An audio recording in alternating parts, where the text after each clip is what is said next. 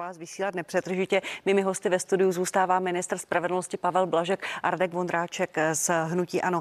Tento týden Český regulační úřad zveřejnil návrh na příští rok. Cena regulované částky, která tvoří 40% ceny elektrické energie, vzroste bezprecedentně v průměru pro domácnosti o skoro 66% pro velké podniky o 100, respektive 200% Pane ministře, já začnu u vás. Vláda už řekla, že do dvou týdnů řekne, jak velkým eh, energeticky náročným podnikům pomůže s vysokými cenami. Je to správně? Správně?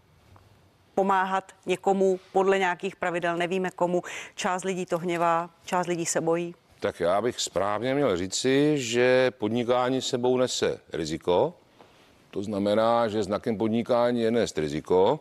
A pokud si podnikatelé zvyknou na to, že stát ta rizika vždycky nějak jak si dá do pořádku za ně a pro ně, tak to vlastně už není podnikání, jenomže to byla hloupá řeč jo, v, té, v té dnešní situaci. To znamená, my jsme vlastně, a teď se bavíte teda s někým, kdo si fakt nebude hrát na ekonoma nebo národohospodáře. Ale rozhodujete nějak je, ve vládě, je, je, je, se ano, ano, to je pravda, je pravda, že náš, naše Hospodářství je založeno hodně na průmyslu. My jsme vlastně průmyslová velmoc ve střední Evropě už více jak 100 let, to je pravda. A bylo by tragédií, kdyby ten průmysl nějakým způsobem zanikal z tisíce důvodů. To znamená, já bych tady tu pomoc nějakou si dokázal představit, ovšem nejsem minister financí, či nedokážu vám teď říci, na jakou pomoc, teď myslím jako množstevní, pokud o, o finanční prostředky máme a na jakou nemáme. Ale minimálně psychologicky to nutné je, že v momentě, kdy obyvatelstvo i průmysl myslet, že to vládu nezajímá, tak to má obrovské negativní důsledky, možná ještě větší, než ty peníze, které se tam případně pošlou. A nemá už pošlou. část společnosti, jak domácnosti, tak průmyslu pocit, že to vládu nezajímá, to, jakým způsobem se komunikovalo zvýšení té regulované složky, jakým, to, jakým způsobem to vysvětoval pan premiér, že to budou jednotky procent, vlastně to zlehčoval, o, opozici kritizoval za to, že dezinformuje a lže ta situace prostě není dobrá a lidé se bojí, co bude. S tím, co bylo před rokem. To jsme vlastně otevřeli jakýkoliv nějaký server, tak to vypadalo, že v zimě zmrzneme, elektřina bude stát víc než plat a podobně. Nic z toho se nestalo. Ale já musím být objektivní, já jsem tedy vystoupil ve sněmovně s nějakým projevem před rokem, už nevím, kdy to bylo, protože ta vláda opravdu působila. To neznamená, že to nedělala, působila dojmem, že ji to nezajímá. Nakonec se staly některá opatření, která způsobila to, že jsme ani nezmrzli, na elektřinu nakonec v podstatě někdo více, někdo méně, ale měli všichni, plyn byl také. Teď jsme zase v situaci, kdy si obyvatelstvo nesmí myslet, že nám to jedno, ale ta míra té pomoci musí být nějakým způsobem uvážená. Já opravdu nedokážu říct, jo, nejsem v tomhle ani vzdělán, ani nějaký znalec, co všechno se stane tuto zimu s cenami energií, ale opakují se, tu pomocnou ruku stát tam, kde je to nutné, by dávat měl ale v mezích prostředků, které na to má. Děkuji. Eh, eh, pane Vondráčku, ceny energií prohnutí ano, velké téma, kritizujete vládu za to, jakým způsobem jedná, nejedná. Teď vláda říká, že pomůže vysoce energeticky náročným provozům. Jste spokojení, je to správně? V pátek, jestli se nepletu, teprve připustil minister Sikela. Ano že teda nějak pomůžou těm nejvíce zasaženým, těm, co mají eh, energeticky na vysokém náročnou, a velmi vysokém napětí. Na, na, náročnou výrobu, ale po jaké době, jak dlouho už to zase to musí dojít až do situace, kdy tady málem vznikají nepokoje, kdy všechny profesní organizace protestují. Opozice je velmi, velmi jednoznačná. Pan Havlíček se může umluvit a t- oni to pořád ještě nemají to řešení. Takže vláda, a dělala to předtím, minimálně vysílá signály, že ji to nezajímá. A já dobře, já souhlasím s tím, že tady stát není od toho, aby pořád všem pomáhal, ale stát má vytvořit podmínky pro to, aby ten průmysl přežil. My jsme nejprůmyslovější země Evropy. Nej, jsme exportní ekonomika. A jak to mají ty naše firmy vydržet? Když mají o tolik horší podmínky na jednotném trhu, než je v sousedních zemích. Takže o to tu jde, o tu konkurenceschopnost a o to zajistit nějaký růst. A zkrátka ten stát to musí udělat. A když to neudělá, tak ten průmysl půjde do kytek a když nebude průmysl, tak zkrátka vy ani nevyberete ty daně. Takhle, HDP ale- už teďka klesá, predikce je, že bude Ale v klesat. tomhle, v tomhle jako není spor. Problém je Ale v tom, je. že není Já- jediná neřeší se vláda, to. Musí není vždycky- jediná vláda, kde by nebyla debata Musí a docela to- podrobná musí to o vždycky cenách přejít až za nějakou a o energetice. aby vy vůbec jste něco Proč to udělali. veřejnost neví, že se o tom bavíme na každé vládě, mě teda není známo. Není to tak, že by nám to bylo jedno. Snad otázka toho přístupu v té koalici sporná samozřejmě jde o závažnou věc. Jo, Víte, jak to je, ta pane míra, ta ale míra ta té situace je taková, že pomoci. teď, teď je potřeba pomoc, teď je potřeba řešení. To, co ta vláda absolutně nezvládá, je to manažerské řízení toho státu. Pánové, než v budeme- případě vláda nemá zavazet, ale když jsme v krizové době a v té jsme, tak vláda musí nějak nastavit Ma- podmínky, řízení platí aby tam. Počkejte, počkejte, pa, pane vůbec pane Vondráčku, počkejte, než v té debatě budeme pokračovat, protože nejde jenom o průmysl, to skokové zdražení se dotkne i velké části domácností, ne všech, ale pro některé může být ten nárůst skokový. Pojďme si, pane Blažku, připomenout vaše slova z podzimu loňského roku, kdy jste ve sněmovně volal po velmi rychlé pomoci s vysokými cenami energií. Společenská situace a atmosféra je pravděpodobně nejdramatičtější od roku 1989. Pokud se nevyřeší krize v energetice, tak je ohrožen politický systém této země. Pokud se nenajde celoevropské řešení, tak je dokonce ohrožena i Evropská unie jako taková, což konkrétně stát zastupuji já si nepřeje. Souhlasím s tím, a myslím si, že jiná cesta už není, aby se uvažovalo o tom, čemu se lidově říká zastropování cen. Co se nedá vysvětlit žádnému občanovi tohoto státu, ani Pavlu Blaškovi, je to, jak to, že rostou tak neuměrně marže výrobců a obchodníků. Pokud vláda nevyřeší krizi v energetice, tak tady stejně dlouho nebude a já vám chci říct, že si jsem toho naprosto vědom a budeme se snažit včetně mě udělat maximum pro to, aby k této situaci nedošlo, protože by nemuselo jít pouze k pádu jedné vlády, ale mohlo dojít něčemu, čeho se vám nejvíc, a to tady schválně dramaticky nazvu něco jako revoluce a zdaleka ne u nás. Pane ministře, ten váš projev byl vel, velmi naléhavý, měl také velmi vysoké ohlasy, to, co jste říkal ve sněmovně. Vy jste volal po zastropování o výrobců, vláda potom uh, jednala jinak, uh, kompenzuje to firmám, kompenzovala to domácnostem. Vyřešila to vláda dobře, srozumitelně? Já jsem tedy volal právě po to, na co se teď ptáte vy, aby nepůsobila vláda, že jí to jedno, že přesně takhle tehdy působila v době, kdy se šířil strach. Ten projev byla, byl, byl jeden z důvodů, ale jeden, prosím vás, ne jediný, proč vláda pochopila, že musí dávat na venek jasná sdělení, že se tím zabývá a něco udělá. Zásně bylo jedno, jestli to bude zastropování nebo něco jiného, protože e, víte, problém je v tom, že v dějinách, to je docela zajímavá věc, ani jedna demokracie nepřežila, pokud neměla funkční ekonomický systém a nefungovala ekonomika. Diktatura totalitám to nevadí. A tehdy jsem měl obavu, že ta míra strachu, míra toho, že eh, se ta ekonomická situace nezvládne, může vést až pádu demokracie, k čemuž by nepochybně, to je vyzkoušeno vedla. Já vám teď nedokážu říct si, která ta řešení jsou technicky nejlepší a na která máme, ale rozhodně eh, ještě nám neskončil boj s cenami energií způsobený eh, válkou na Ukrajině a dalšími věcmi, které se odehrávají ve světě.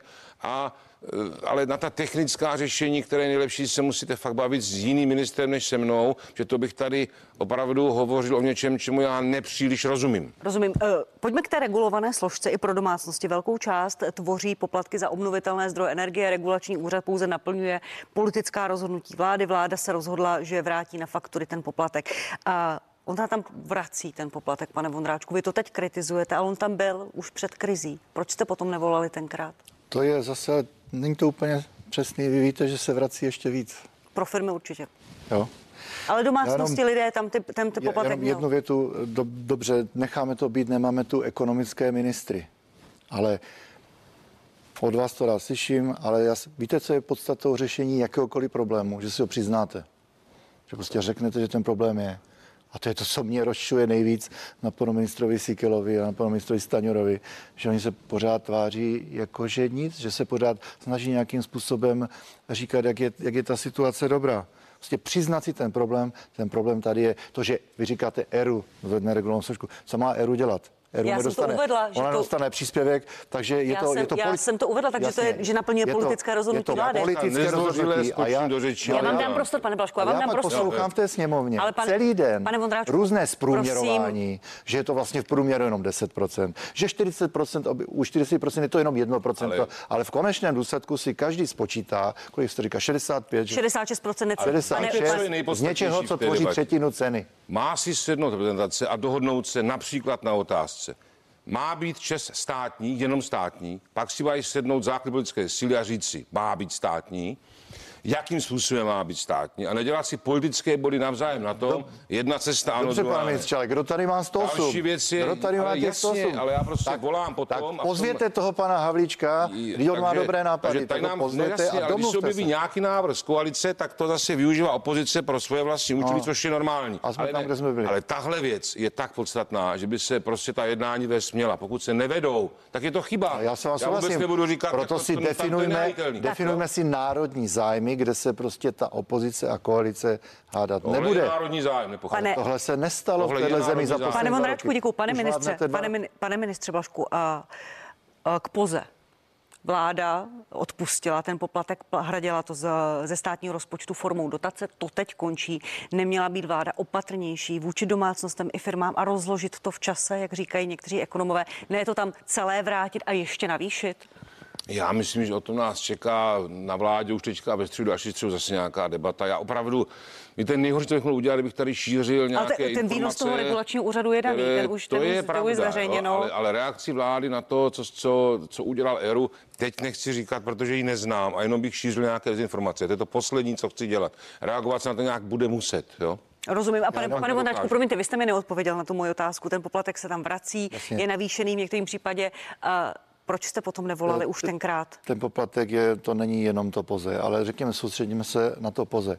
Platíme za určitou špatnou politiku těch předchozích vlád stalosti. Pořád se splácí ten solární boom, který byla myšlenka dobrá v jádru, ale prostě se to přehnalo, neomezilo, nelimitovalo a my všichni platíme miliardy. To je to poze. Takže stát to odpustil. To, co stát spackal, tak platil.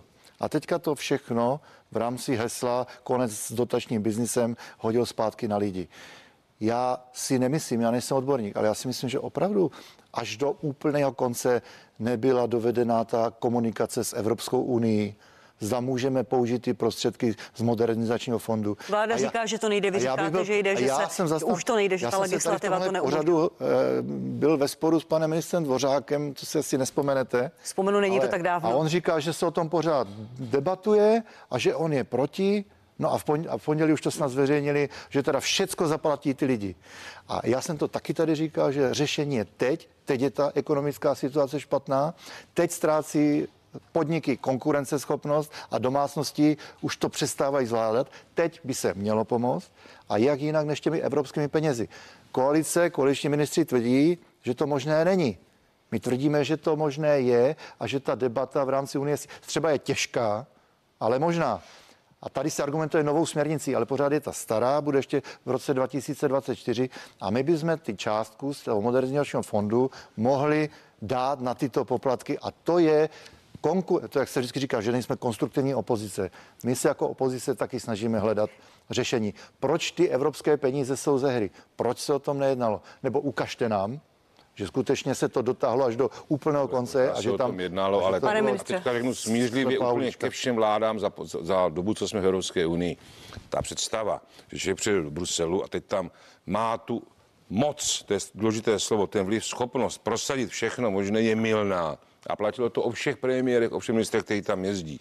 To soukolí, a teď to musím říct, je té evropské byrokracie, ne volených orgánů, ale byrokracie, ne Evropského parlamentu, ale byrokracie je natolik těsné, úzké a má svoje určité zájmy a představy dbající zejména na ty největší, že to fakt není jednoduché. A já tady nechci se vracet k těm debatám, já to přímo nesnáším.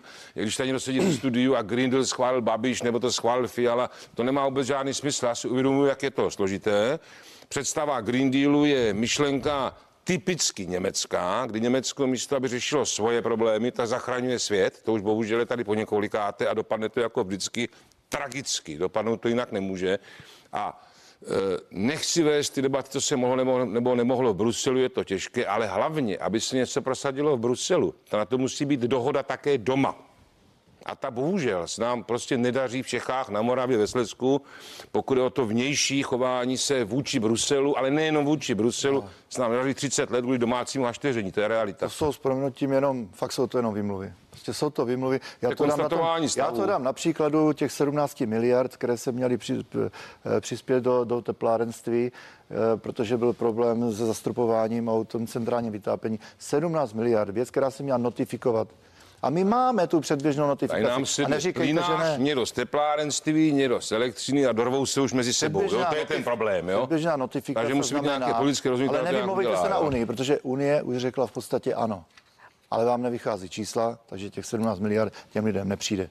Poslední otázka na vás, pane ministře. Eh, vláda řekla, že škrtá dotaci na POZE, říká, že škrtá dotaci, ale v podstatě ti dotovaní o nic nepřijdou, pouze to zaplatí daňoví poplatníci přímo ve formě jakési energetické daně. A pan minister Stanjura ještě na jaře říkal, že by šel do rizika arbitráží kvůli solární podpoře nebo podpoře obnovitelných zdrojů. A říkal, že v té vládě zůstal osamocen. Vy jste mu to doporučoval nebo ne? Jít do rizika arbitráží a neproplácet ty dotace dotace vůbec? Já si myslím, že tato debata se vedla spíše jinde, než potom na úrovni vlády. To znamená, vedla se spíše asi na K5C to znamená na tom politickém orgánu politických stran než na vládě. Takže já si nespomínám na to, že bychom o tomto někdy nějak hlasovali a výrazně debatovali tak, aby pan Staňura zůstal osamocen, protože abych to na závěr trošičku jako zlehčil ten, ten pořad. Jo. Pan Staňura je první místo předseda strany, to zastupuju, pan Fiala je předseda té strany, takže já v těchto věcech jsem se svým prvním místo předsedou a s předsedou. Těžko bych se choval jinak, zvlášť ve věcech, ale... zvlášť ve věcech, ve kterých se fakt hmm, necítím rozumím. být povolán, aby do toho moudře pohovořil. Jo. Já jenom, krátce, pane jednou větou, byl, to byl holý nesmysl. Říkali mu to všichni, byl to osamocený názor, názor pana Staňury, který si tím minimálně zlepšoval imiž na veřejnosti to nebylo možné. Tím by zlikvidoval naprosto legální podnikání tady některých subjektů v České republice. Byl to nesmysl, přesto to říkal. Je dobré, že jste to připomněla, protože já sám už jsem na to skoro zapomněl. Teď je ticho po pěšině. Moc krát vám děkuji. Pavel Blažek, minister spravedlnosti z ODS, byl mým hostem na shledanou. Děkuji za pozvání. A pan Radek Vondráček, předseda ústavně právního výboru z Hnutí. Ano, děkuji vám. Děkuji za pozvání, za korektní debatu. A za chvíli přivítám ve studiu Jana Skopečka z ODS a Radima Fialu z SPD. Probereme ekonomická témata, ceny energií a rozpočet. Nejdříve si ale pojďme schrnout, jak se od příštího roku zvýší regulovaná složka ceny elektrické energie. Nárůst je bezprecedentní pro domácnosti i firmy.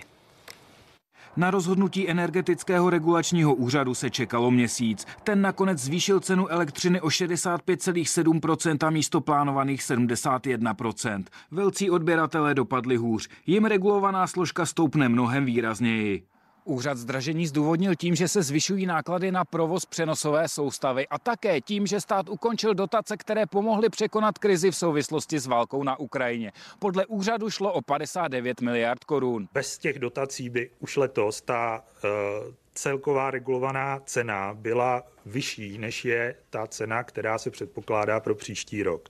Regulovaná složka tvoří zhruba 40% z celkové ceny elektřiny. Podle energetického regulačního úřadu by měla být 1 MWh zhruba o 1100 korun dražší než loni. Podle expertů si některé domácnosti příští rok připlatí, zvlášť ty, kterým končí fixace. Některé by ale mohly dokonce ušetřit. Pokud zákazník má třeba tu cenu na vládním stropu, tak eh, při své spotřebě a při zajištění nějaké, řekněme, levnější ceny pod vládním stropem si opravdu může cenově jak polepšit, tak pohoršit. Záleží na té jednotkové ceně, kterou si u toho dodavatele vydobije. Je to o tom vyjednávání, takže v momentě, eh, kdy ten současný tarif eh, působí dražší, než co nabízí eh, distributoři, tak je podle mého vhodné uvažovat o nějaké změně. Horší situace bude patrně u firem. Některé už oznámili, že jim to v příštím roce zvýší náklady o miliony korun. Od příštího roku nám ty energie vzrostou asi na dvojnásobek. Já bych na místě těch firm, tak bych tlačil na to, aby cena elektrické energie byla odvozena od výrobních nákladů a přiměřeného zisku. Regulovaná složka v příštím roce vzroste i u plynu. Pro domácnosti téměř o 39%. Pro velkoodběratele ještě víc. Matěj Říha, CNN Prima News. Tak to bylo krátké schrnutí a dovolte, abych už přivítala své nové hosty. Jan Skopeček, místo předseda sněmovny z ODS. Dobrý den. Děkuji za pozvání a krásnou adventní neděli první přeju. Děkuji. Pan Radim Fiala, předseda poslaneckého klubu SPD a místo předseda hnutí. Dobrý den. Dobrý den a pěknou neděli. Taky vám je při pánové, děkuji, že jste přijali pozvání. Já začnu u vás, pane Skopečku. My jsme čekali na ten výnos energetického regulačního úřadu, ten první na začátku listopadu, kdy to navýšení mělo být zhruba v průměru o 71%, zbudil velké emoce a velké obavy. Teď to není o nic lepší. Jak to hodnotíte? Tak je to drobně eh, lepší, není to těch 71, je to 65% Skoro 66. To není, to není dramatická změna, ale lepší to je. Na straně druhé všichni eh, tušili, že to kolem tohoto čísla eh, musí být, protože energetický regulační úřad tu regulovanou složku počítá samozřejmě podle dat, která mu přichází z, od distributorů, od, od výrobců, počítá náklady na investice, náklady na udržení sítě v rovnováze a tak dále. Čili tam jakoby velký prostor pro změny, respektive razantní posun dolů nebyl. Naštěstí tomuto vývoji pomáhá a bude pomáhat vývoj silové ceny energie. To znamená, že zatímco ta regulovaná část ceny energie poroste, tak cena silové energie by měla podle všeho v nadcházejícím roce klesat.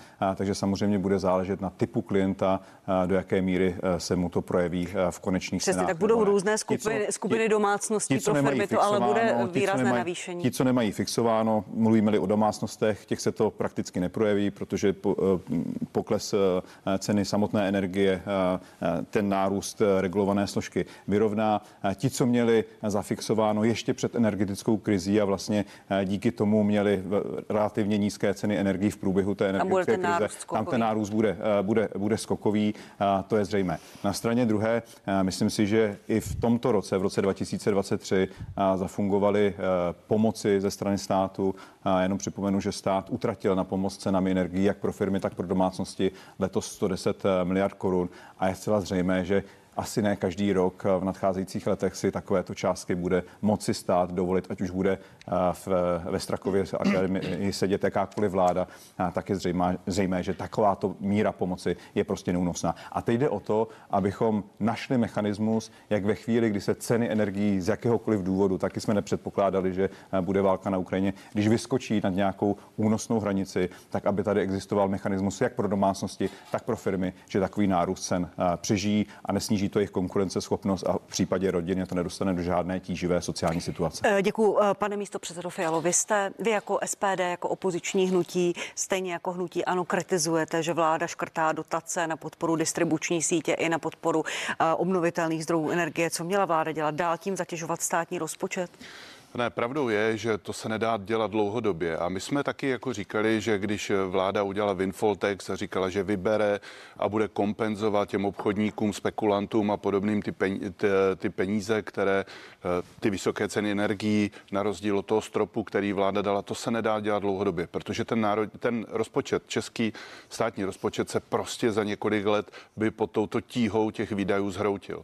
Takže to není cesta, ale já tu cestu nevidím ani teď, protože teď eh, víme, že aspoň těm eh, velkým firmám řekl pan ministr Síkela s panem ministrem Staňurou, že to budou kompenzovat. Ale nějakým to je, způsobem, že o tom bude vláda jednat a do dvou týdnů a nikdo, nikdo neví. Ne, nikdo neví jak, za prvé, a nikdo neví komu. To znamená, jak bude probíhat výběr těm firm, těch firm, které, kterým to budou kompenzovat.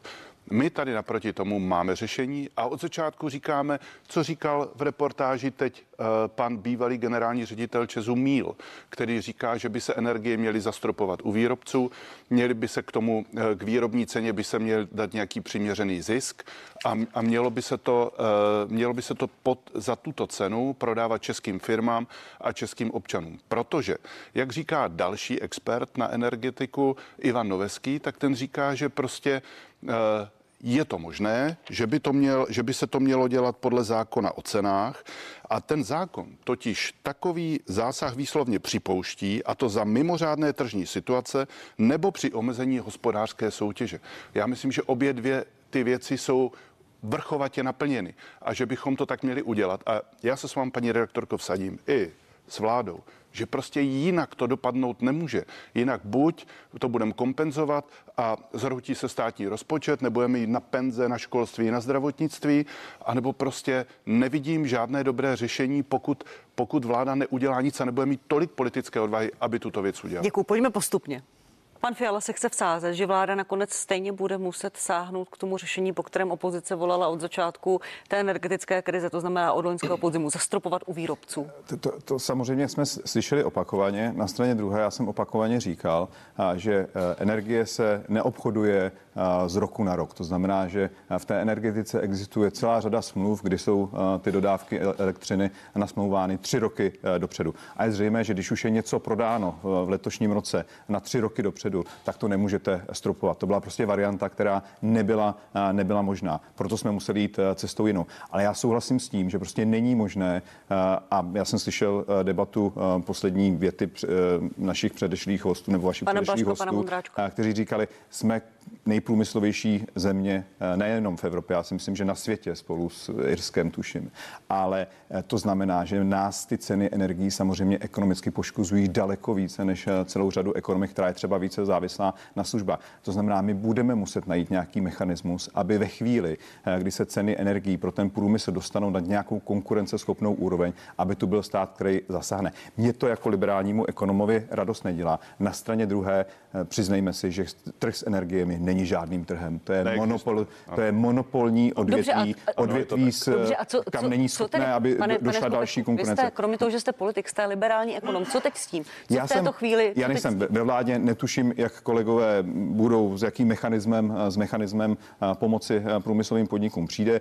Já jsem panu ministrovi financí a na našem jednání klubu říkal jednu věc. Já jsem přesvědčen, že se má najít nějaká úroveň ceny energie za megawatt hodinu, která je ještě pro průmysl únosná a nějaká hranice, která už únosná není. A ve chvíli, kdy se situace na trhu, válka, jakákoliv mezinárodní, mezinárodně politická situace bude znamenat nárůst ceny energie nad tu hranici, eh, na které se zhodneme, že pro eh, průmysl zkrátka nebezpečná, tak eh, nastartuje pomoc těm firmám, která jim bude nějakým způsobem dotovat, subvencovat. Stejně to ve finále zaplatí státní rozpočet, stejně to ve finále zaplatí, zaplatí daňový poplatník. A bavme se o tom, z jakých daní nebo z jakých daňový poplatník to má být, ale nastartuje se ta pomoc ale zároveň říkám, aby to bylo pro ten rozpočet a pro tu ekonomiku únosné, že není možné, jako jsme to viděli za covidu, že v jednom roce pošleme nějaké firmě, která má potíže, uh, miliony uh, peněz pomoci eh, z daňový, od daňových poplatníků a ta stejná firma v dalším roce vykazuje poměrně slušné zisky. To znamená, moje druhá věta, když jsem panu ministrovi tohle říkal, byla, že to má být pomoc návratná. To znamená, ve chvíli, kdy v jednom roce nějaké firmě pomůžeme a ta firma se v následujících letech dostane do zisku, zisku, tak by to měla nějakým způsobem no, pomoc zpátky vracet. Pane Skučku, a to je, to je eh, cesta nebo model, kterým půjde vláda ministra Stanu rozmanecitelů, nebo já to ne, jenom já to popisujete to, já co jsem jste tomu, Já jsem tomu dodal ještě jednu větu. Byť jsem nebyl příliš velkým příznivcem zavedení Winfall Tax, tak Winfall Tax prostě existuje. Počítá se s ní. Při, eh, počítá se s ní. Ten výnos bude daleko menší, než eh, vláda plánovala. Ano. Zejména u těch bank. A já jsem jako určitě, když jsme se tady o tom bavili, tak jsem říkal, že optimalizace bank a Přijde. jejich Eh, daňových expertů povede k tomu, že zejména eh, v oblasti těch eh, bank ten výnos bude, bude, bude minimální. Nicméně u těch energetických firm to smysl samozřejmě má, respektive má, mělo smysl nějakým mechanismem ty nadměrné zisky nebo ty vysoké zisky získat do rozpočtu a z nich kompenzovat ty ceny, ceny energii. Tak máme-li už dneska windfall tax, tak jsem přesvědčen, že může být nějaký mechanismus, kdy nějaká část procentní z toho výnosu z, z windfall tax energetických firm, kde, eh, kde ten výnos byl vyšší než u, u bank, půjde právě na pomoc těm firmám, které. Eh, které jsou v průmyslu a které jsou samozřejmě energeticky náročné. Pane Fialo, pojďte reagovat, vy se nadechujete. Pak ano, protože otázku. podle mě je to pořád postavené na hlavu. Jo. Když pořád chceme něco kompenzovat, tak jsme si řekli, že dlouhodobě to státní rozpočet tyto výdaje nemůže vydržet. Takže pojďme najít řešení, mějte dostatek politiky, nemluvím k vám, ale k pěti koalici, mějme dostatek politické odvahy. Když nám nám to zákon umožňuje, dělají to všechny země v Evropě, že prostě dbají na ten svůj průmysl, hospodářství, Něme, Německo. v Německu se o tom ta debata vede, chce do toho zasáhnout ústavní soud, říká, že to takto nejde. Jasně, tak to udělají jinak, ale nenechají padnout svůj průmysl a my to nesmíme udělat taky. Ale jiná cesta opravdu neexistuje, protože my nemůžeme soupeřit s Německem v tom, kolik dáme kompenzací do průmyslu, protože jsme prostě malá ekonomika. Nemáme na to. Ale máme na to, aby jsme zastropovali ty, eh, ty ceny u výrobců. Protože vemte si windfall tax, to je zase věc postavená na hlavu. Někomu zaplatíme, spekulantům, obchodníkům a na druhé straně to vybereme od lidí. Takže já říkám, tady Windfall jsou, nebyla od lidí, tady jsou dvě firma. skupiny lidí. Jedna skupina, která žije buď z dotací, anebo ze sociálních dávek, ti jsou spokojeni. A pak je tady třetí skupina lidí, kteří držou a kteří e, zaplatí o to víc daní z konzolidačního balíčku, který, který nás čeká příští rok. Já myslím, že, že to je prostě, je to prostě špatně. A stejně tak je to s tím národním rozpočtem. Když, eh, když eh, jsou rodiny, které, vemte si, že tady existují rodiny, které chodí normálně do práce a přitom chodí si pro sociální dávku na bydlení, protože eh, neudrží cenu energii a prostě mají málo peněz. To znamená, že to, to prostě nejde do nekonečna. Takže my musíme nastavit systémové koncepční řešení, které toto všechno změní. A pokud to nejsme schopni, tak je to špatně. Pane Skopečku, nárůst lidí, kteří popíra, pobírají příspěvek na bydlení, je obrovský meziroční nárůst asi o miliardu. Je tam nárůst té průměrné vyplácené částky mm-hmm. i rodin nebo mm-hmm. domácností, které ji pobírají. Jde nebo nejde to, co říká pan Fiala, zastropovat u výrobců podle zákona o cenách? To, musela by to být skutečně... zákonodárce i ekonom, Musela by to to být nebo ne? skutečně revoluční cena. Nemohlo by to být eh, jako v nadcházejících nejbližších letech, protože tam bez zesporu už jsou znovu ty kontrakty eh, jako nasmouvány eh, ro, roky, eh, roky dopředu, takže to by musela být nějaká jako plán na, na nějakou jako delší budoucnost. Ale, Ale začněte to, ať to začne Ale ně- nějaké systémové řešení to bez zesporu zasluje. Na straně druhé, a to si přiznejme, teď my jsme a teď nemyslím nás, jakoby vládu, teď myslím politickou reprezentaci poslední roky. Teď jsme dělali všechno pro to, aby ta cena energií byla vysoká. A současný svět, současná mezinárodní politika, podívejte se, co se děje na... Ne, vy, ale Evropská unie to eh, dělala a pracovala unie. na tom roky. Německo, na které jsme navázáno. Podívejte se eh, na summit eh, v Dubaji, eh, kde eh, někteří volají po okamžitém eh, přestání využívání fosilních paliv. Naprosto bláznivé věci si dokážou eh, vypustit z úst lidé jako eh, nejvyšší představitel OSN Guterres říká okamžitě zastavte eh, jako používání fosilních paliv. Tak asi zítra máme prostě tady vypnout eh, lidem eh, topení a přestat jezdit auty a, a podobné věci. Čili ta mezinárodní politika je zaslepená, respektive ze- zezadaná a, a zatemnil se jí mozek v tom, že není schopna už o té energetice podle mého názoru racionálně přemýšlet z důvodu toho, že ta klimatická politika se dostala do tak iracionální podoby, že už jakýkoliv racionální debata v tom, v tom není možné. A my jsme Nejsme samozřejmě ostrov, eh, který může dělat eh, absolutně eh, něco jiného, než co se odehrává ve světě. Ale přiznejme si, že poslední celou řadu let jsme tady dělali všechno pro to, aby ceny energií rostly. Emisní povolenky, Green Deal, přistoupení k pařížské dohodě. My to ne, není to nic, to kritizovali. není nic, co se stalo za této vlády. To jsou věci, které proběhly za minulé vlády. Já si pamatuju, jak jsem s kolegou Honzou Zahradníkem, bývalým poslancem z Jižníček, velmi bojoval o to, eh, třeba součástí eh, Green Dealu, než ho Česká republika eh, přijme a než ho Andrej Babiš v Bruselu podepsal, aby bylo vyhodnocení, ekonomické vyhodnocení dopadu na Českou republiku. Bylo, je to usnesení Evropského výboru, který má platnost jako usnesení celé poslanecké sněmovny. Nic z toho se ne, eh, nestalo. Velmi dlouho jsme jako ODS bránili přijetí pařížské, pařížské umluvy. Stejně se to v minulém volebním období odehrálo. A to jsou věci, Tak, které samozřejmě otevírají pojďme- dveře pojďme, těm administrativním dovolíte- zásahům do, do, do energetiky, které tu energii zdražují. A znovu říkám, nejsme ostrov, abychom to dělali absolutně jinak, ale musíme nějakým způsobem alespoň to zrnko rácia, které se snad i v té energetice eh, vrací, to znamená, že dochází k renesanci jaderné, eh, jaderné energetiky, tak tam, kde to zrnko rácia dneska v té klimatické a energetické politice v Evropě a ve světě je, tak tam se to musíme chytit Děkuju, a pane Skopečku. všechno pro to, aby česká ekonomika Tady se asi shodnete, pane Fialo, s panem Skopečkem ohledně Green Dealu. Ano, je to zelená ideologie, která, Která- nás ničí. která protože my ale platíme v Evropě, v bez žádného... Evropy má velkou podporu. Ten Green Deal, změny jsou nastartované, byly na něj nainvestovány miliardy euro. Euro a velká, velké úsilí. Je to nesmysl. Není na čase lidem přiznat, že energie už nikdy nebude levná, že vždycky bude zdražovat a tu společenskou diskuzi k tomu i přizpůsobit? Uh, já... Než slibovat lidem, že ho zastavíte a zrušíte. Ale já jsem přesvědčen, že když zastavíme ten Green Deal, když prostě ho zrušíme. Jde to ještě? Když, Teď to když... se rovná vystoupení z Unie. No jasně, ale to je věc druhá. Ale když Unie přehodnotí ten Green Deal, já si myslím, že teď ty uh, vlastenecké a, a konzervativní frakce strašně posílují. Mimochodem, kde je i ODS, a strašně posílují, protože lidé v Unii otvírají oči a říkají, tohle jsme nechtěli, toto přece nechceme, protože to je konec průmyslu v Čechách, minimálně v Německu odcházejí firmy. Německá hospodářská komora říká, že třikrát více firm v letošním roce odešlo. Vemte si, kolik jenom nás stály stály poplatky na obnovitelné zdroje za, za tu dobu, co existují, tak nás stály 600 miliard.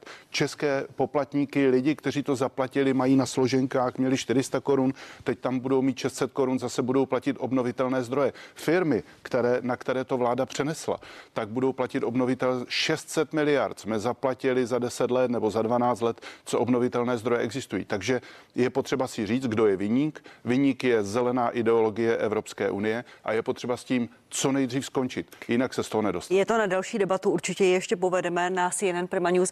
Jestli dovolíte, pojďme k rozpočtu. Je schválený rozpočet, má schodek 252 miliardy korun. Já začnu u vás, pane Skupečku. Vláda říká, že je pro růstový zodpovědný, že je to kompromis a že dává do pořádku nepořádek ve financích po vládě Andreje Babiše. Ale na druhou stranu Vláda si zároveň uh, zvyšuje příjmy, aby pokryla zvýšené výdaje, které si sama schválila. Proč to nepřiznáte na rovinu? A slyšíme a čteme o dávání financí do pořádku, které rozvrátil Andrej Babiš a jeho vláda. Tak finance jde dávat do pořádku, respektive deficity jde snižovat dvěma cestama.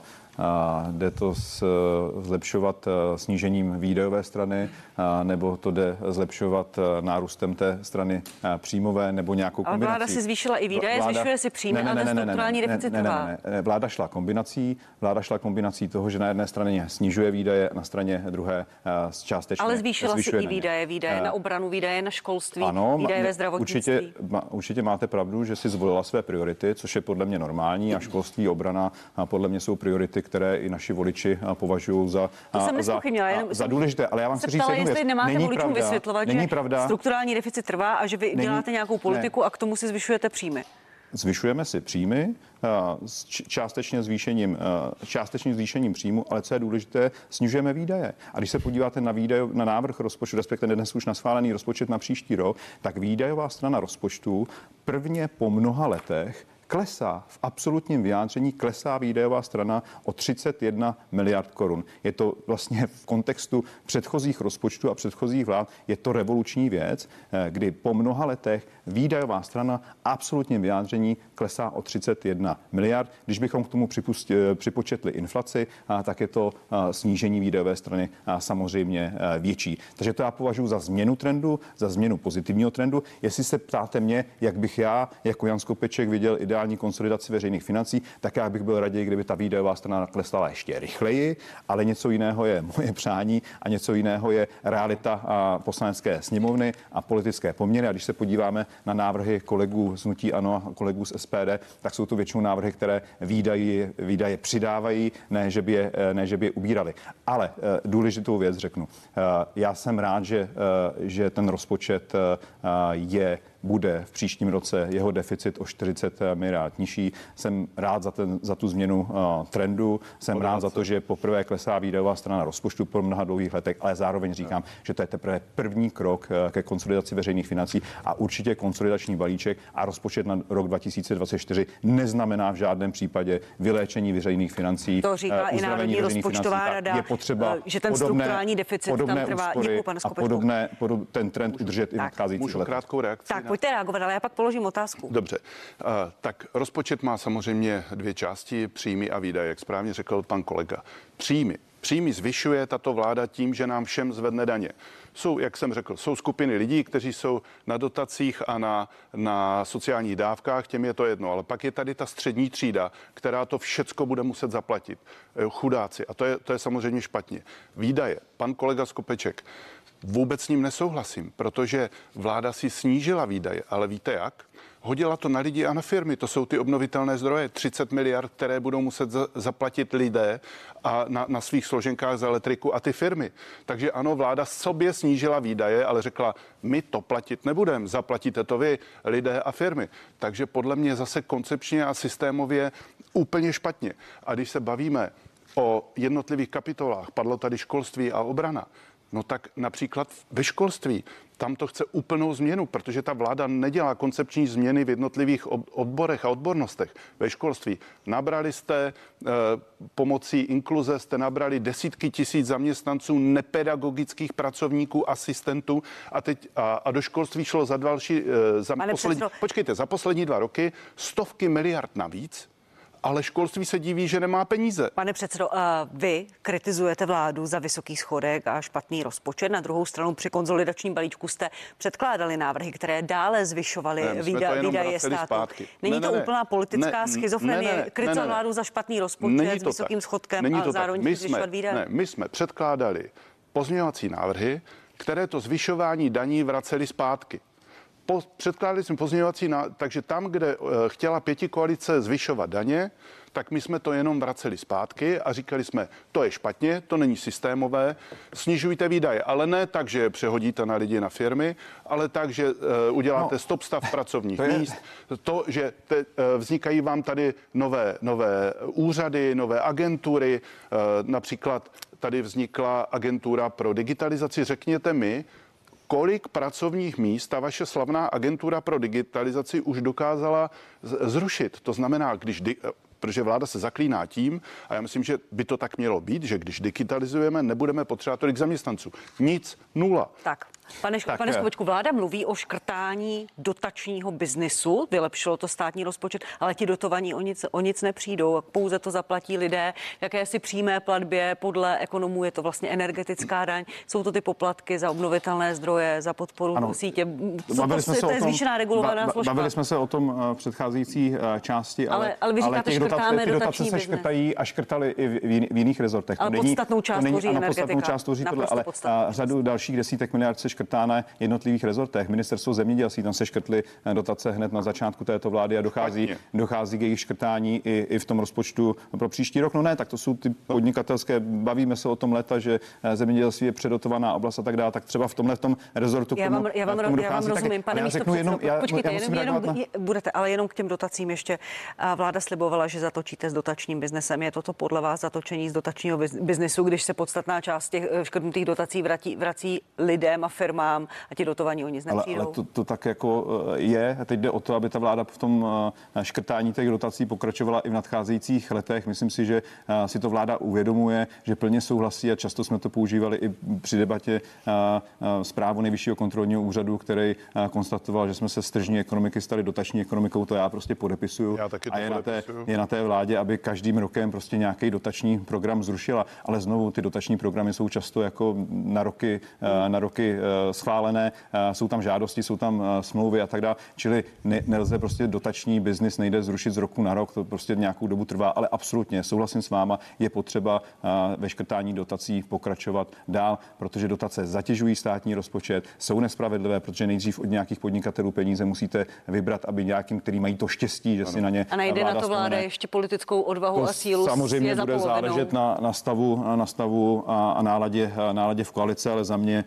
jako za poslance koalice, vládní koalice bude mít jakékoliv eh, škrtnutí, jakékoliv dotace a škrtání jakýchkoliv veřejných výdajů. Za mě bude mít plnou podporu a vládu a ministry v tom budu i retoricky třeba v partii podpora. Ale já musím reagovat na jednu věc. Slíbila jsem vám reakci, potom ještě můžete reagovat, pane Fialo. Kolega říkal, že předkládali eh, návrhy na to, které vraceli ty daně. Ano, to je hrozně hezký, ale co by se stalo, kdyby k tomu tak došlo? Ve chvíli, kdyby ten konsolidační balíček, ke kterému všichni můžeme mít eh, celou řadu výhrad, a já jsem, já je mám taky, jakkoliv jsem pro ně hlasoval, protože to bylo jediný možný kompromis, který v tu chvíli se eh, nabízel, abychom tu změnu trajektorie veřejných financí udělali. Tak kdyby se nepřijal, no. tak v příštím roce eh, ten deficit bude 370 no, eh, ale... miliard korun. Kdyby to tak bylo, určitě se nestane to, že ratingové agentury zlepší Českou rating a určitě by to vedlo k tomu, že náklady na obsluhu státního dluhu by se dramaticky po těch vašich návrzích no, zvýšily. Já jenom připomenu, že v příštím roce v kapit- ve státním rozpočtu jde 95 65 miliard korun na obsluhu státního dluhu na úroky. dobře. Když si vezmeme, že třeba, Děkuju. že třeba ministerstvo kultury uh, hospodaří s 35 miliardami korun, tak ať si diváci uvědomí, že jenom za to, že jsme v minulosti nedokázali hos- hospodařit s vyrovnanými rozpočty, Ano. v příštím roce Ano, budeme souhlas. hospodařit 95 miliard korun. So- A kdybychom souhlas. neudělali uh, konsolidační balíček splácet a ty- kdybychom nesnížili ten deficit, uh, tak ty úroky porostou Ano. a z částky 95 miliard Ale my korun jsme vás budou chtěli nutit- částky Děkuju, pane, pane. My jsme vás chtěli nutit k tomu, abyste deficit snižovali nějak jinak než zvyšováním daní, aby to zaplatili občané.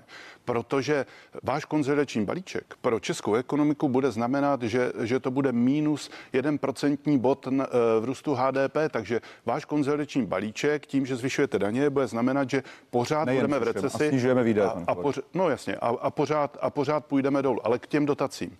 Nesouhlasím s váma, že byste, já bych neškrtnul všechny do- dotace, protože ta ryba smrdí od hlavy a ty dotace jdou z Evropské unie. Škrtnul bych všechny neinvestiční dotace. Seminární, turistiky, různé blbosti, projekty, který má, měl premiér Fiala a po, podobně.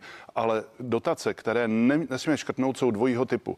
Jsou to na infrastrukturu, to je jedna věc. A druhá věc, ty, které chrání české firmy. A to je zvlášť zemědělství. A tam se bojím, že když, eh, když prostě vyškrtnete ty programy na zemědělství, tak prostě nás sežerou ty ostatní no, země. to- To, Poláci, Maďaři, eh, Němci. Mě zase nechytejte za slovo. Já jsem eh, vždycky preferoval a považoval jsem za obří chybu, že jsme část evropských peněz eh, na začátku, kdy, dochá, kdy přicházeli do České republiky, a projedli na nejrůznějších školeních nesmyslných a nešli do infrastruktury, jako například v Polsku. To by byly samozřejmě lépe vy- využité Přesně peníze. tak. Souhlasím s tím, že nelze všechny, všechny dotace škrtnout.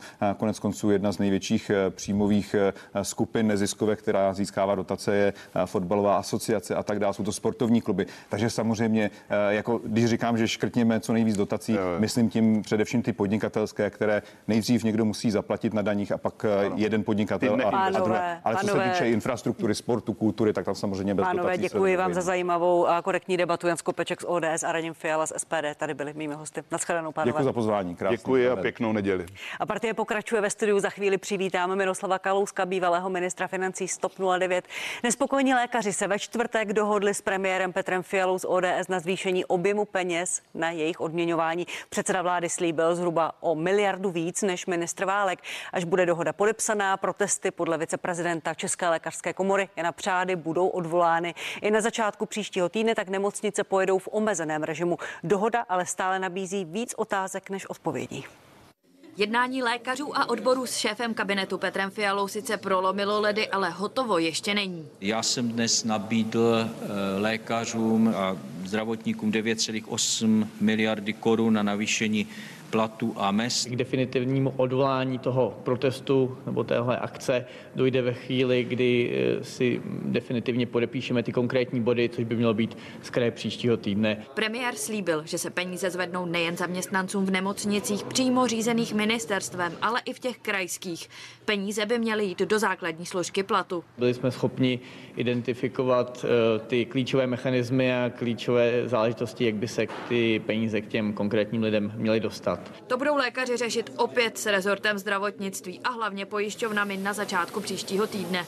Průlom nastal zhruba po tříhodinovém jednání za těmito dveřmi. Setkání se ale nezúčastnil šéf rezortu Vlastimil Válek. Vždycky má premiér větší prostor na to nabídnout peníze než eh, rezortní ministr. Já upozorňuji, že jsme nabízli až 8,5 miliardy a to je opravdu maximum, od, na co jsem měl jaksi pouvoir od vlády a pan premiér tu nabídku zvýšil o 1,3 miliardy. Z politického hlediska uh, pan premiér prostě podrazil svého ministra zdravotnictví. Do ministra zdravotnictví se opřela opozice a opět volala po jeho rezignaci. Tohle je, myslím, další ukázka neschopnosti pana ministra Válka a myslím, že by měl pan premiér zvážit, jestli by nevyměnil ministra zdravotnictví. Pokud není schopen řídit péči v České republice, tak takový ministr nemá vůbec co dělat na ministerstvu. Pan premiér slíbil něco, co splnitelného není. Kromě toho zdravotníky čeká změna v zákonníku práce. Ta jim vrací objem dobrovolných přesčasů na původních 416 hodin za rok a umožní 24-hodinové služby. Redakce a Pavlína Fabiánová, CNN Prima News.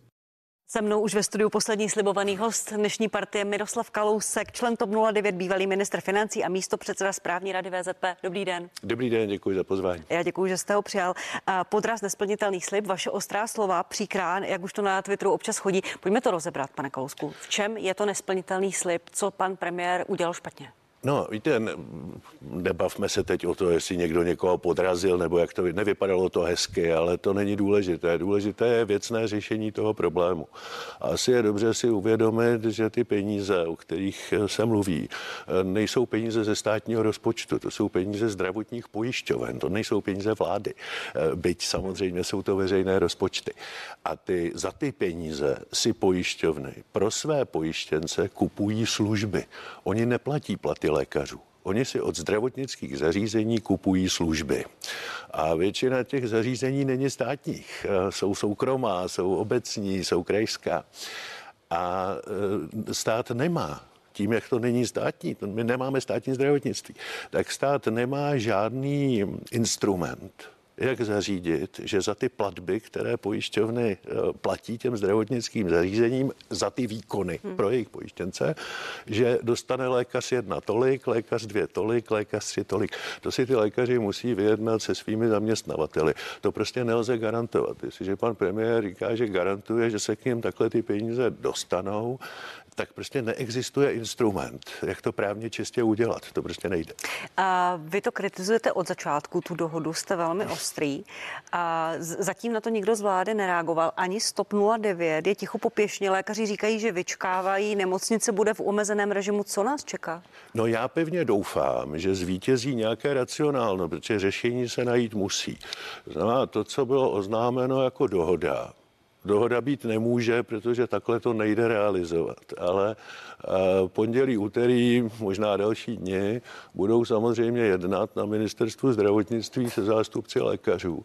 Já pevně věřím, že lékaři jako, jako vzdělaní lidé jsou schopni pochopit, že něco ten stát eh, může na základě zákonů, a něco ale nemůže.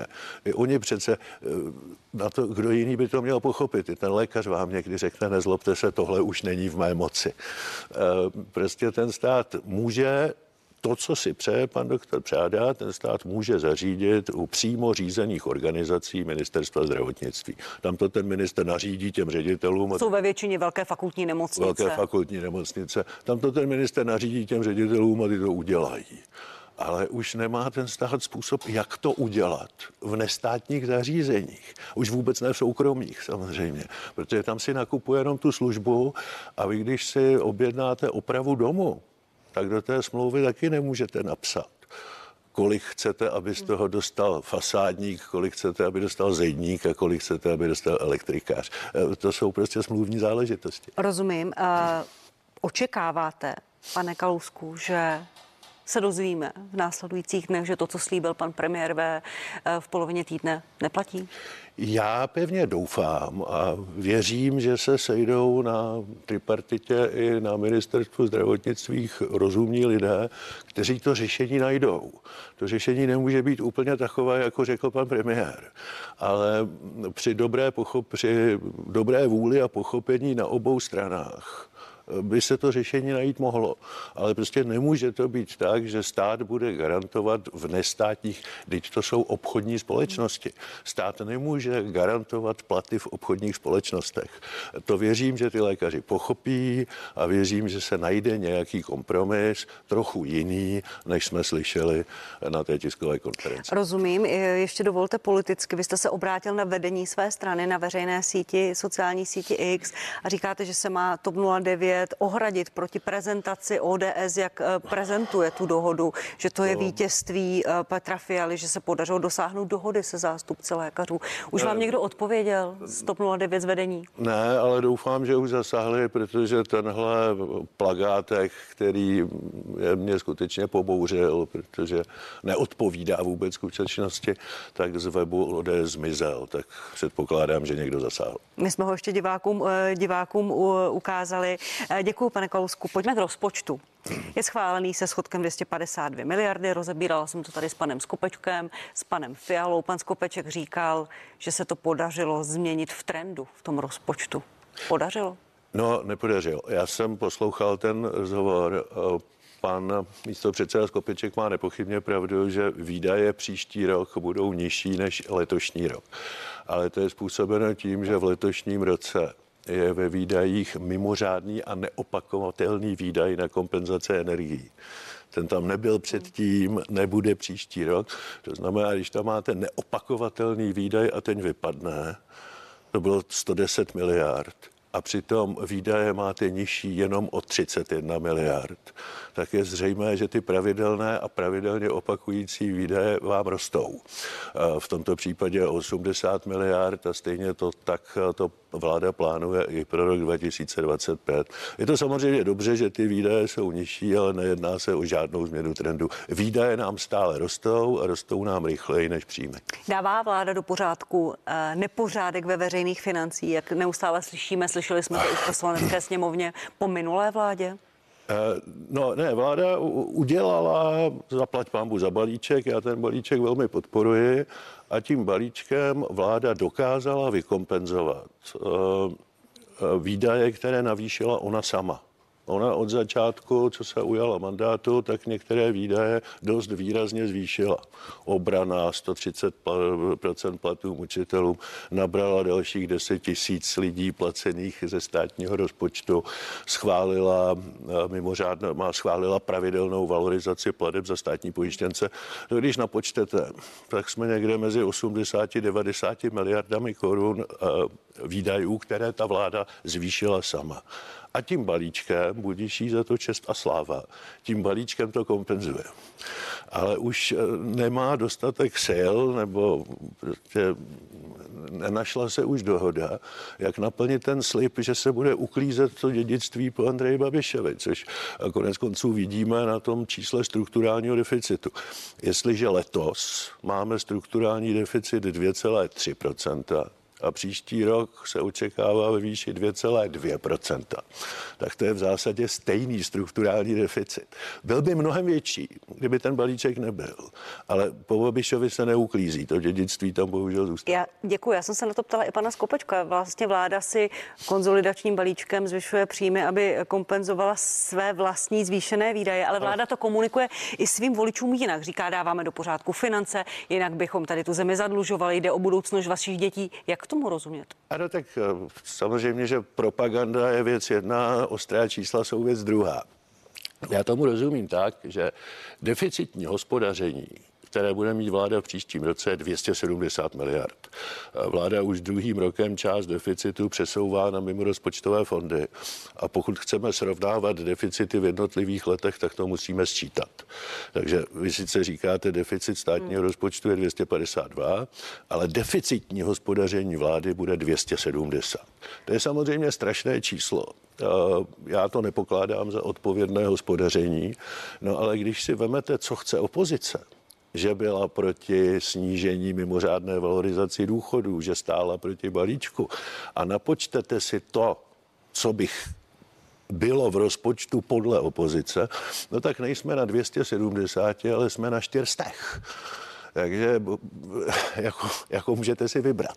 Bohužel lze k tomu říct jediné. Eh, opravdu rozpočtově odpovědná síla dnes v poslanecké sněmovně není a ta vláda je pořád rozpočtově odpovědnější než ta opozice. Zažili jsme v pondělí stávky, demonstrace proti vládě, se obracují už i její vlastní voliči, učitelé, střední třída, zůstáv voliči koalice spolu. Jak se vládě daří vysvětlovat svoji politiku a jak se jí podařilo komunikovat i tu stávku a komunikovat s těmi protestujícími?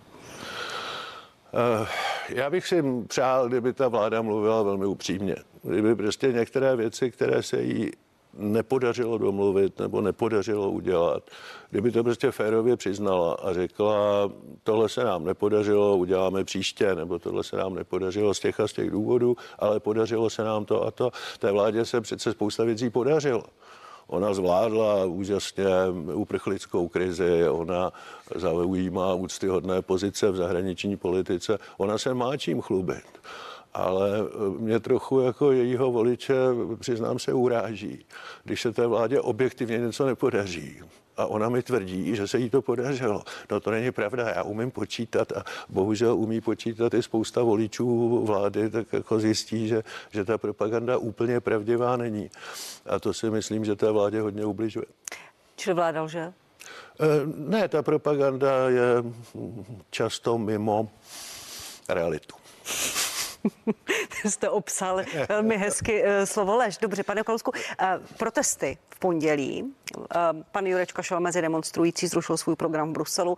Pan premiér jel do zemědělského družstva, se kterým je spojený bratr vicepremiéra Jurečky. Vy jste podobné protesty zažil v roce 2012. Šel jste mezi protestující, nechal jste si nadávat, nechal jste se poplivat. Jak jste hodnotil komunikaci a způsob jednání ve- vedení vlády? Já jsem velmi ocenil to, co udělal pan, eh, pan předseda Jurečka, protože samozřejmě, když jdete mezi ty demonstranty, zvlášť když vidíte mm, transparenty typu eh, dělník hubou v zemi ryje, Fiala si v žitě žije, tak už jenom koukáte, kde jsou ty milicionáři. Tak eh, těžko... Byly tam i jiné, ne, ne takto eh, No byly tam i takové, které nemohu říkat před 22. hodinou. Děkuju vám za to. A, a takže nemůžete očekávat žádnou racionální diskuzi. To, to, to, to nejde. Tu jsem neočekával ani Hmm. já tenkrát. Ale je nesmírně důležité, aby politik dokázal demonstrovat, že si stojí za svým, že se nebojí té přímé konfrontace s protestujícími, že se nebojí jim odpovídat na ulici z očí do očí. To já si myslím, že je nezbytná výbava lídra. Jsem tleskal jsem veřejně panu Jurečkovi za to, že to udělal. A symbol pana premiéra, který byl na Vysočině v zemědělském družstvu Ten to neudělal, tak jsem mu mezi nemohl, svými blízkými. ten to neudělal, tak jsem mu nemohl tleskat. Kdyby to udělal, tak jsem mu tleskal tak. Jak se vám to líbilo, ta fotka pana premiéra s igalitovými návleky? Já ji přehlédl. Dobře. Pan Blažek říká, že ji vůbec neviděl, rozumím vám. Eh, Pane, pane, pane Kausku, budete kandidovat do Evropského parlamentu? O tom já nerozhoduji. To Eh, budeme tom- vědět, nebo vy to o tom budete vědět? rozhoduje, O tom rozhoduje výkonný výbor mé strany. Já jsem dostal spoustu nominací od regionálních organizací, které mě potěšily, to je velký projev důvěry a nechtěl jsem jim říct, že prostě tu jejich důvěru zklamu, tak jsem tu nominaci přijal. O tom, jestli se na kandidáce objevím nebo ne, o tom rozhoduje vedení strany. Já v žádném případě nemám ambici spát se před oba dva naše zkušené europoslance, to ne, ale myslím si, že bych té kandidáce na jiných místech dokázal prospět, ale to ať posoudí jiní. A jsou pro vás akceptovatelná všechna místa na kandidáce? Ani ne ta napředu, to říkáte, že už ne, ne a- ani ne na konci, protože na tom je jakási dohoda v koalici Já nechci spolu. zklamat důvěru těch regionálních organizací, protože říkám, ano, jsem připraven té kandidáce pomoct, budu-li na ní zařazen, jsem připraven kandidovat na jakékoliv místě, nebudu-li na ní zařazen, nebudu kandidovat. Nemyslím si, že je to něco, kvůli čemu bych nespal. Rozumím. Eh, Jaká je situace v TOP 09? Eh, Mluví se veřejně i neveřejně o jakémsi boji vás eh, s paní předsedkyní Já vás- Pekarovou. Mohu vás ujistit, že já opravdu s nikým nebojuji. Ani co se týče mé kandidatury, nikoho neobtelefonovávám, ne, ne, nedělám žádnou vnitrostranickou kampaň. Respektuji, že já o tom nerozhoduji, rozhodne někdo.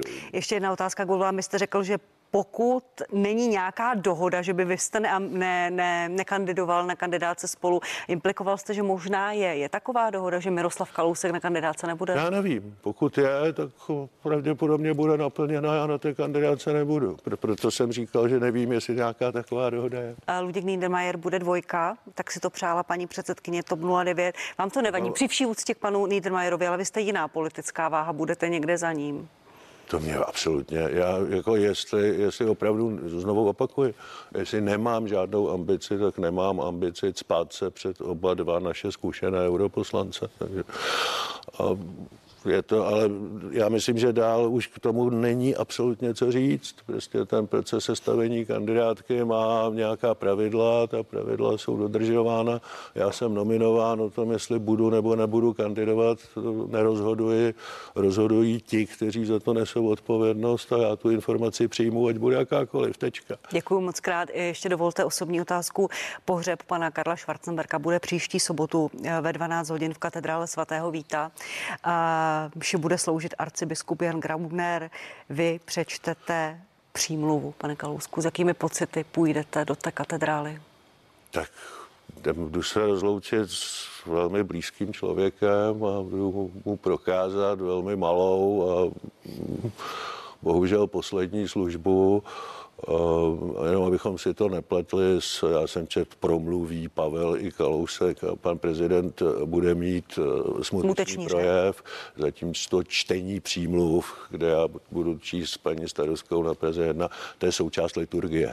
To, to je prostě přímluvy se čtou při každém ši svaté, to není žádný váš vlastní projev. A to, že smuteční řeč pronese pan prezident, to bylo přání pana, pana Schwarzenberka, nebo je to, je to Eh, součástí toho já, já, já si nedovolím prostě, já, teď je to jenom moje spekulace v okamžiku, kdy rodina přijala eh, pohřeb eh, se státními podstami a kdo jiný by si zasloužil pohřeb než se státními podstami než Karel Schwarzenberg, no tak je naprosto logické, že tu smuteční řeč pronese první eh, politik státu a to je prezident republiky. Pane Kousku, moc krát vám děkuji za vaše odpovědi, váš čas a účast v partii. Naschledanou. Naschledanou, děkuji za pozvání. A vám, milí diváci, děkuji za přízeň, že jste se dívali na partii, ať už na Primě nebo na CNN Prima News. Za chvíli na CNN Prima News následují další komentáře v Partii Plus. Já vám přeji krásnou adventní neděli a těším se za týden.